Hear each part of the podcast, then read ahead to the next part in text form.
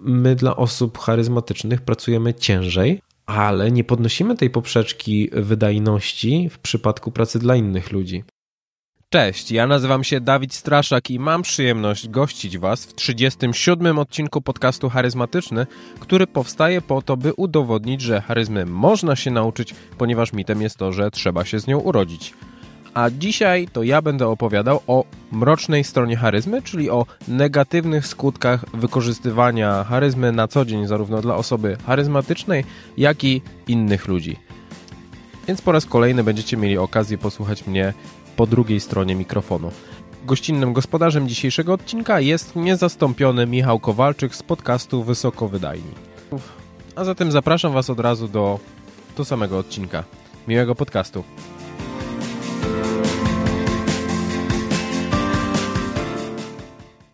Cześć moi drodzy, witam Was w kolejnym odcinku podcastu Charyzmatyczny.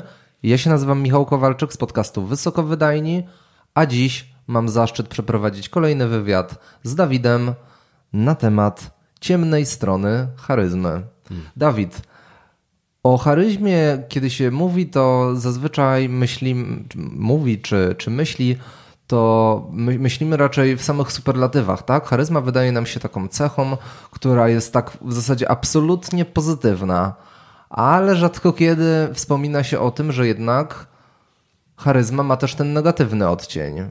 Czy mógłbyś zdradzić mi i słuchaczom coś na ten temat? Dokładnie, bo tych mrocznych i ciemnych, ciemnej strony charyzmy jest, jak się okazuje, całkiem sporo. I Dzisiaj się zagłębimy w to i jestem przekonany też, że większość ludzi, e, która będzie słuchała tego podcastu, w jakiś sposób bezpośrednio doświadczyła tej ciemnej, e, ciemnej strony na własnej skórze. E, dlaczego o tym mówię? Bo w momencie, kiedy już jesteśmy w stanie zidentyfikować osoby, które są charyzmatyczne, to często nie zdajemy sobie sprawy tego, z tego, że wpływ, który one na nas wywierają, potrafi być też negatywnym. No ale o tym za chwilę. Wiesz co, ja się zastanawiałem nad tym, w jaki sposób jakby ustrukturyzować to, to podzieliłem sobie to na dwie części. Czyli o tym, w jaki ten negatywny wpływ e, charyzmy może ona mieć na, na samą osobę charyzmatyczną, a z drugiej strony w jaki sposób ta, ten wpływ może być negatywny na, na, pozostałych, e, na pozostałe osoby, czyli na jej otoczenie. I Przede wszystkim pierwsza rzecz, od której chciałbym zacząć, to jest ocena efektywności liderów. Czyli w momencie, kiedy mamy lidera charyzmatycznego, to im bardziej rośnie jego charyzma, czyli im bardziej on jest charyzmatyczny, niezależnie od tego, czy on sam siebie ocenia, czy oceniają go e, jego koledzy z pracy albo koleżanki, to okazuje się, że jeżeli lider ocenia sam swoją efektywność, czyli czy jest wydajny, czyli czy robi to, za co mu płacą, to im bardziej jest charyzmatyczny, tym on bardziej ocenia wyżej swoją wydajność. Czyli jeżeli mamy 100 na 100, powiedzmy na skali charyzmy, no to on wydajność czy efektywność też e, ocenia w tym przypadku 100 na 100. Tylko, że, czyli można powiedzieć, że charyzma i efektywność rośnie liniowo w tym przypadku. Ale nie do końca, bo jeżeli zapytać o to samo, e, o to samo jego przełożonych, podwładnych albo kolegów, którzy są na tym samym, e, no, na tym samym stanowisku, to okazuje się, że ta efektywność w pewnym momencie zaczyna spadać. Czy jest taki punkt przełomowy? I co się okazuje, to bardzo często i najlepiej to widać u osób, które mają charyzmę wizjonerską, czyli są w stanie zapalać innych do tego, żeby zacząć działać i co się okazuje? Oni są świetni w tym, żeby kreować wizję, żeby mówić, nasza firma za 5 lat będzie w tym miejscu, w którym Apple był w, w latach 90. I to są ludzie, którzy tą płomienną wizją są w stanie przekonywać innych, ale pod względem samej takiej pracy organizacyjnej oni nie działają dokładnie tak, jak byśmy sobie tego życzyli. Czyli co to oznacza? Oni mówią, działajmy, będzie super, będziemy w innym miejscu, ale okazuje się, że oni są w stanie, zapominają o tym, żeby ustawić spotkania, żeby rozdzielić zadania, e, żeby posprawdzać i pomonitorować to, co zostało już zlecone do innych, więc jakby mówiąc o samej takiej efektywności operacyjnej, no to to leży. Czyli charyzma wpływa na efektywność, czyli im bardziej jesteśmy charyzmatyczni, tym do pewnego momentu jesteśmy efektywni, a potem ta efektywność zaczyna po prostu spadać. Czyli takim osobom w pewnym sensie wydaje się, że, że poprzez takie charyzmatyczne inspirowanie innych czy motywowanie innych, że, on, że one w ten sposób pracują, że, mhm. że to jest ich rola i jakby odchodzą od tej pracy operacyjnej, tak? Jakoś naturalnie im to wtedy przychodzi? E, z jednej strony tak, z jednej strony oni po prostu coraz bardziej od, odchodzą od tego, tego po prostu tej zwyk, zwyczajnej pracy, a z drugiej strony mam wrażenie, że ci, z którymi ja miałem do czynienia, którzy mają wysoką charyzmę wizjonerską, to oni po prostu tacy są, że oni najczęściej nie pracują. W sensie, że oni są od kreowania wizji, od nadawania jakby nadawania strategii, ale nie bezpośrednio od egzekucji. I ja nie chcę, żeby to zabrzmiało tak, że, e, że to jest oczernianie, tylko że to są po prostu ludzie, którzy powinni zajmować stanowiska, które wyznaczają kierunek, a nie bezpośrednio są odpowiedzialni za egzekwowanie go. I z takimi osobami też powinni współpracować w konsekwencji, tak? tak? Czyli dobierać sobie ludzi, którzy będą uzupełniać to, czego oni nie, nie, nie posiadają w, w tym przyborniku e, liderskim. Jasne. Kolejna kwestia to to, że charyzma uzależnia najzwyczajniej w świecie. No bo wyobraź sobie, Michał, że nagle masz wielki wpływ na to, że na, na, wszystkich ludzi. I nagle pojawia się taka, powiedzmy, że w twojej firmie takie przeświadczenie, no dobra, to wyślij tam Michała, bo on jest w stanie dogadać się z każdym i każdego przekonać do, do, do, do tego, o czym myśli. Więc ty nagle wpadasz w taką trochę bańkę tego, że ty jesteś w jakiś sposób wyjątkowy, trochę lepszy od innych, bo nie każdy ma takie umiejętności, które będą w stanie, y, dzięki którym będziesz w stanie znaczy, nie każdy jest w stanie wpłynąć na, e, na większą część osób, albo porwać ze sobą ludzi, albo e, powiedzieć kilka zdań, które przekonają innych do tego, żeby zrealizowali dokładnie to, co chcesz. Pojawia się takie przeświadczenie, że ty, e, ty się od tego uzależniasz. I tylko trzeba pamiętać o tym, że charyzma, nie ma czegoś takiego jak charyzma totalna, że nie ma osoba, osoby, która wywiera wpływ niezależnie na, na wszystkich ludzi tak, taki sam. Zawsze to występuje w jakimś aspekcie, tak? Dokładnie. I ten aspekt mocno się zmienia, jeżeli zmieni się też Twoje środowisko. Czyli o ile Ty jesteś w swojej pracy osobą charyzmatyczną, to w momencie, kiedy, kiedy byś ją zmienił i byłbyś osobą całkowicie nową, no to Twoja charyzma nie do końca działałaby w taki sam sposób, w jaki działała w poprzedniej firmie. Czyli mógłbyś po prostu zderzyć się z taką ścianą, bo mówiłbyś dokładnie te same rzeczy, takim samym tonem, tylko do tych ludzi by to nie trafiało i oni po prostu patrzyliby na ciebie krzywo i zastanawiali się, no, no dobra, pogadał, a teraz bierz się do roboty. Hmm. Więc to, to jest taki sygnał też, że, że osoby charyzmatyczne mogą się po prostu od tego wywierania wpływu na innych uzależniać. Jeżeli miałbym zastanowić się, no i, do, i teraz przechodzimy do tego, co jest bardziej interesujące dla nas, czyli o wpływie na innych ludzi. Czyli z jednej strony takiej typowo administracyjnej, takiej typowo przyziemnej, to jest to, że w momencie, kiedy mamy do czynienia z osobami charyzmatycznymi, to ludzie robią zdecydowanie więcej nadgodzin, które są nieadministracyjne, czyli po prostu ich nie wpisują e, i nie rozliczają się z nich. No bo w momencie, kiedy pojawia się charyzmatyczny Michał, no to dobra, jak on mnie poprosił, to ja tam zostanę te pół godziny dłużej dzisiaj.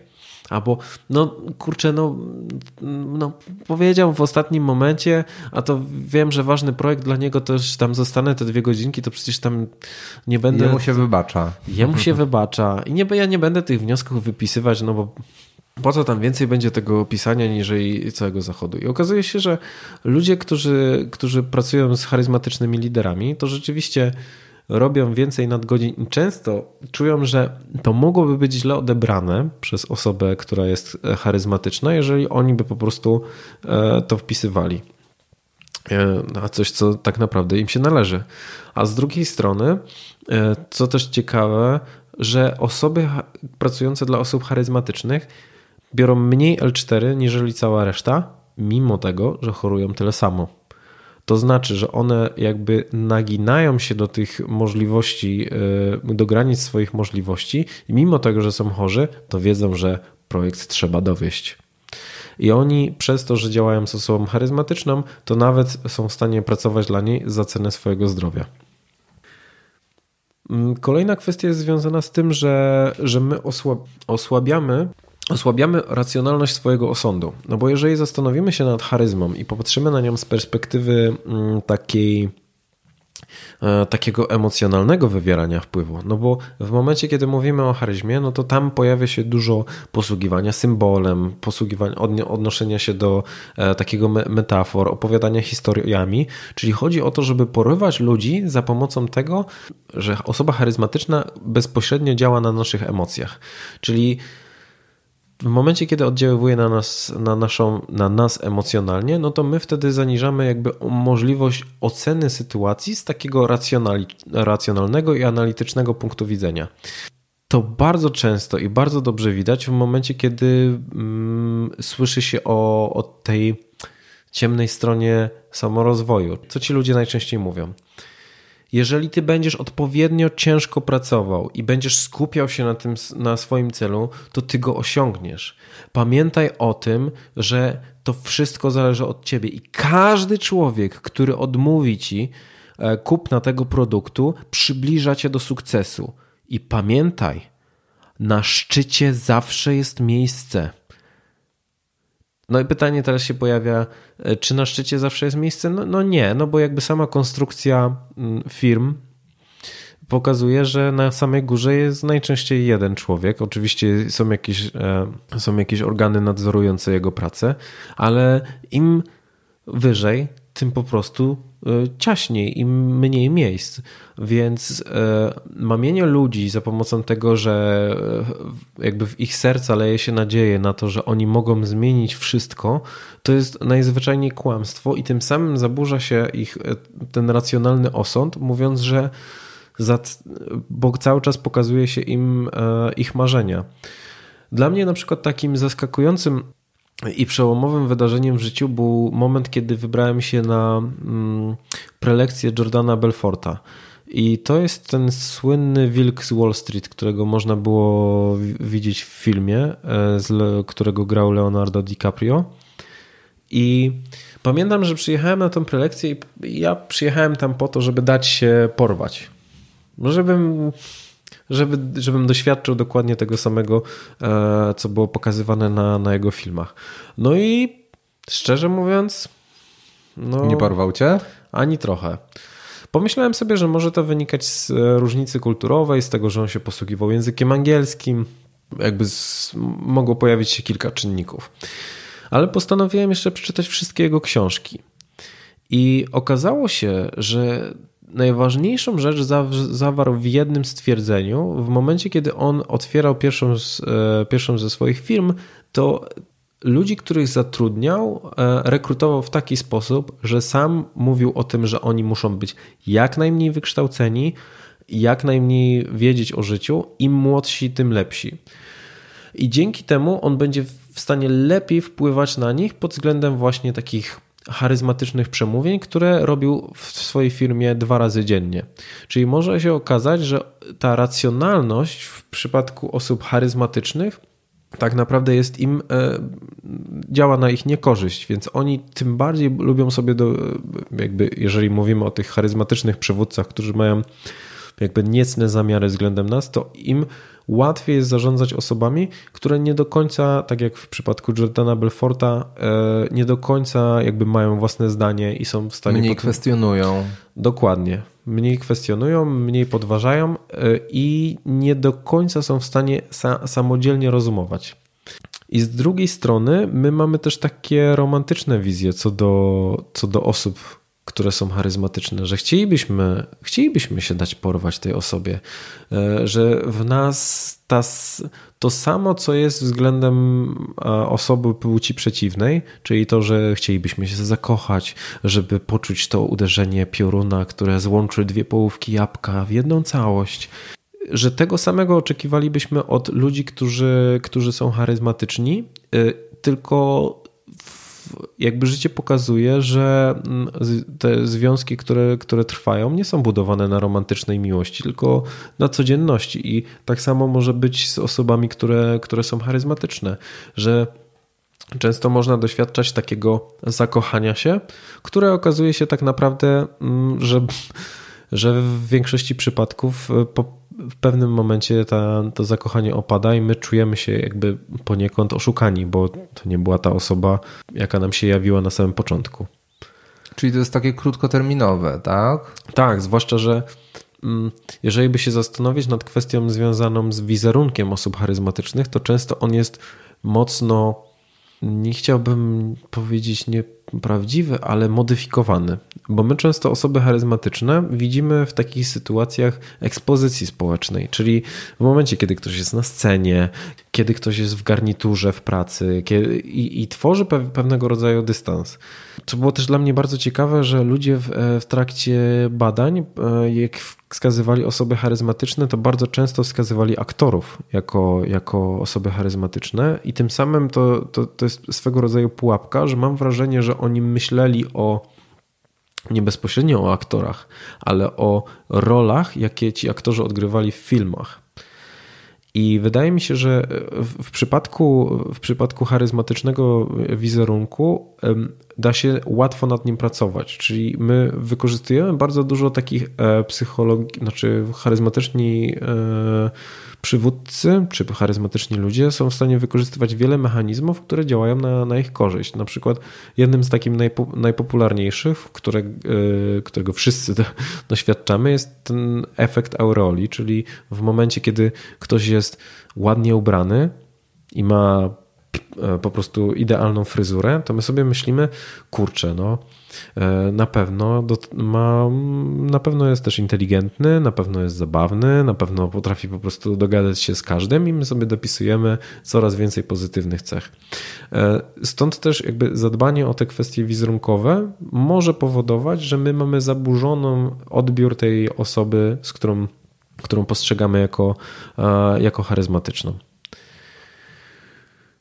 Czyli tutaj też pojawia się ta umiejętność wykorzystania racjonalności, żeby wiedzieć w jaki, co tak naprawdę obraz, jaki kreuje dana osoba, mówi nam bezpośrednio o niej, żeby nie dawać się złapać w pułapkę, że Boże, ona jest taka cudowna, a tak naprawdę ona jest po prostu ładna i zadbana bo y, jakby przerzucamy automatycznie na, na przykład na jej potencjalne kompetencje, e, jakby podnosimy jej kompetencje przez to, w jaki sposób e, tworzy, tworzy biznesowy wizerunek. Od co? Takim ciekawym aspektem, którego ja doświadczyłem sam na sobie, jest samocenzura. Czyli w momencie, kiedy pojawiają się osoby charyzmatyczne, z którymi, e, z którymi, z, którą ja, o, z osobą charyzmatyczną, z którą ja współpracowałem, to był dyrektor jednego z klientów, z którymi współpracowałem. E, on był szalenie charyzmatyczną osobą i zauważyłem, że w pewnym momencie ja nie do końca dawałem sobie możliwość na zadawanie pytań, które miałem wrażenie, że mogą być nie w smak temu, temu dyrektorowi. Że, że za każdym razem, kiedy miałem zadawać jakieś pytanie albo dodawać jakiś swój komentarz, to zastanawiałem się, kurczę, a tak naprawdę, hmm, hmm, a co Alex o mnie pomyśli wtedy? Może nie do końca warto byłoby mu zaprzątać głowy, no bo chcemy być lubiani. Jakby to lubienie ze strony osoby charyzmatycznej jest podwójnie liczone, że jak e, doświadczymy tego, że, że ta osoba poklepie nas po plecach, to to jest kurczę, to jest jakby za milion punktów w momencie, kiedy e, kiedy poklepanie z czyjejkolwiek innej strony jest po prostu jakby mniej wartościowe. I to też objawia się w tym, że my dla osób charyzmatycznych pracujemy ciężej, ale nie podnosimy tej poprzeczki wydajności w przypadku pracy dla innych ludzi. To znaczy, że jeżeli mamy dwóch, mm, załóżmy, przełożonych, dwóch szefów i Kasię i Gosię, i Kasia jest super charyzmatyczna, a Gosia nie tak bardzo, no to dla Kasi będziemy pracować wyjątkowo o wiele ciężej, ale nie przeniesie się to na ten, ten, tą samą pracę, e, którą będziemy wykonywać dla Gosi. No bo mm, w sumie to to nie. No, staramy się głównie dla tych osób, które, które są charyzmatyczne.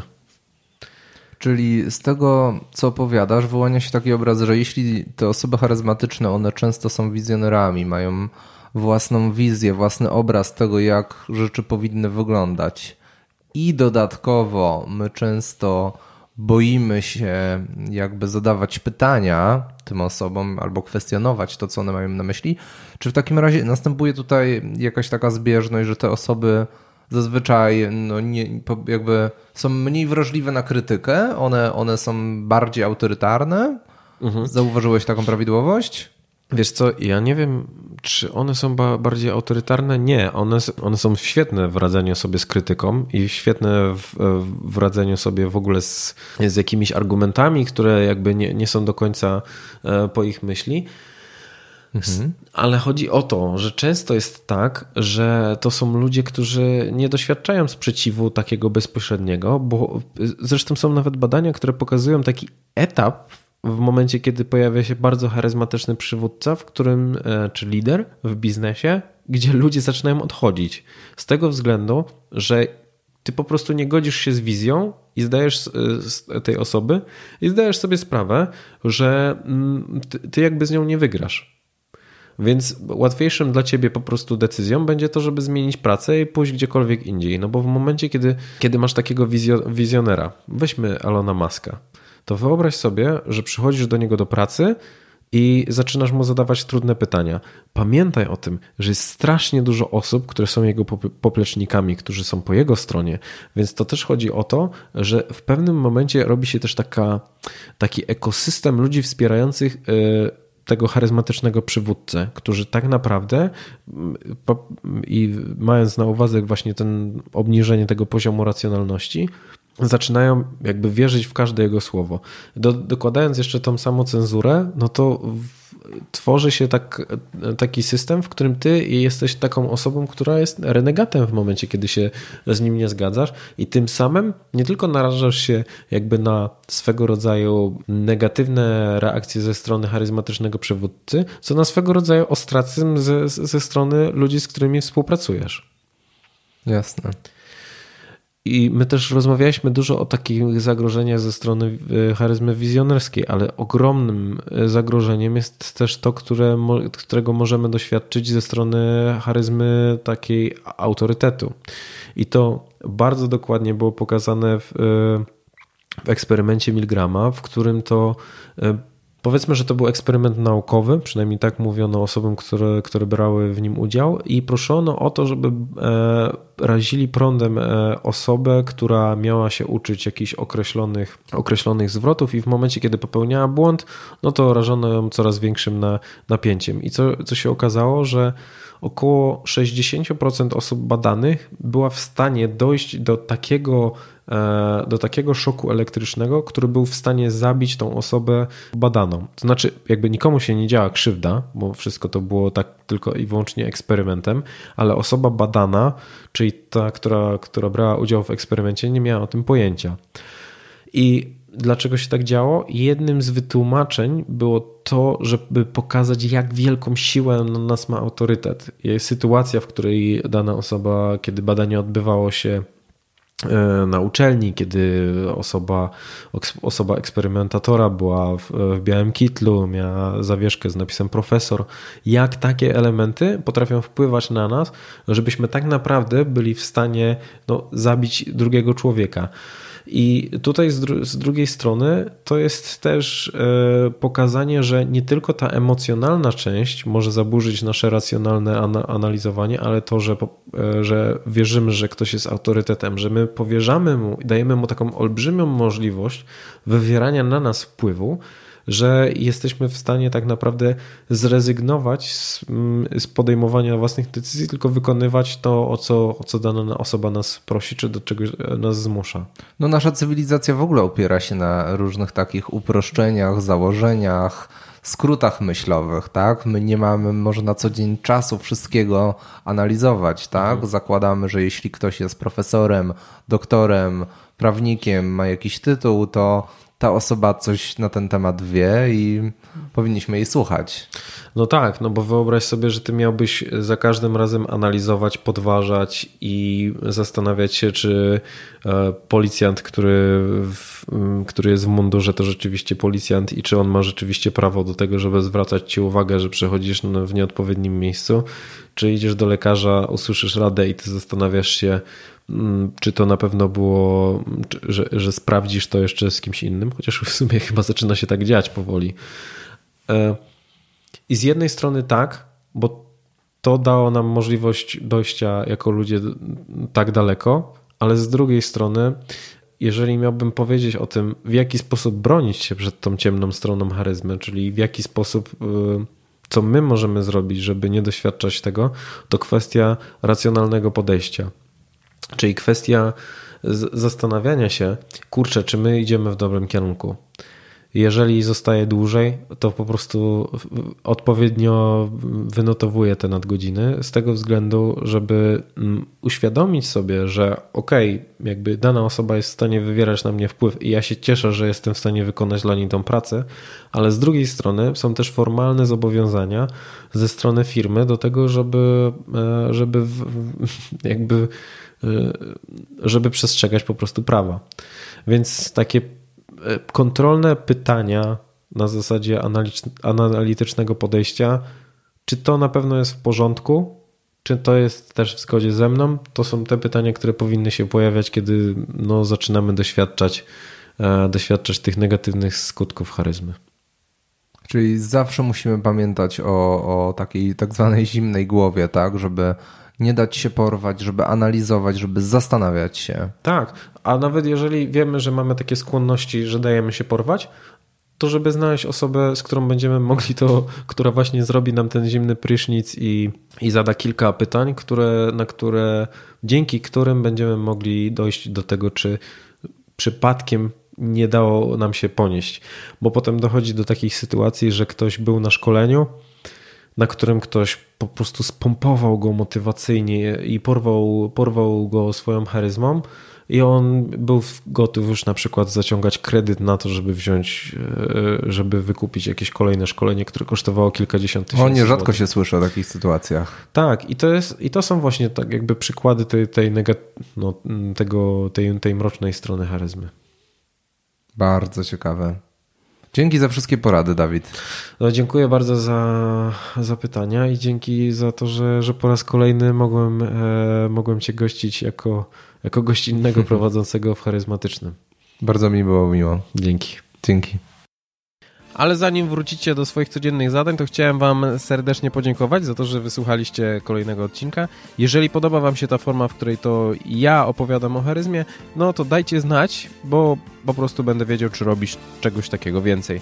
Z drugiej strony, chciałbym też Was prosić o to, żebyście pomyśleli o jednej osobie, której mógłby się spodobać ten odcinek i wysłać bezpośrednio do niej. Zapraszam też do śledzenia moich social mediów, czyli Facebooka, LinkedIn i Instagrama, ponieważ tam daję bardzo dużo informacji na temat e, eventów czy wydarzeń, w których biorę udział i w trakcie których można o charyzmie posłuchać na żywo. No cóż, to jeszcze raz dziękuję i do usłyszenia w następnym odcinku. Trzymajcie się, cześć!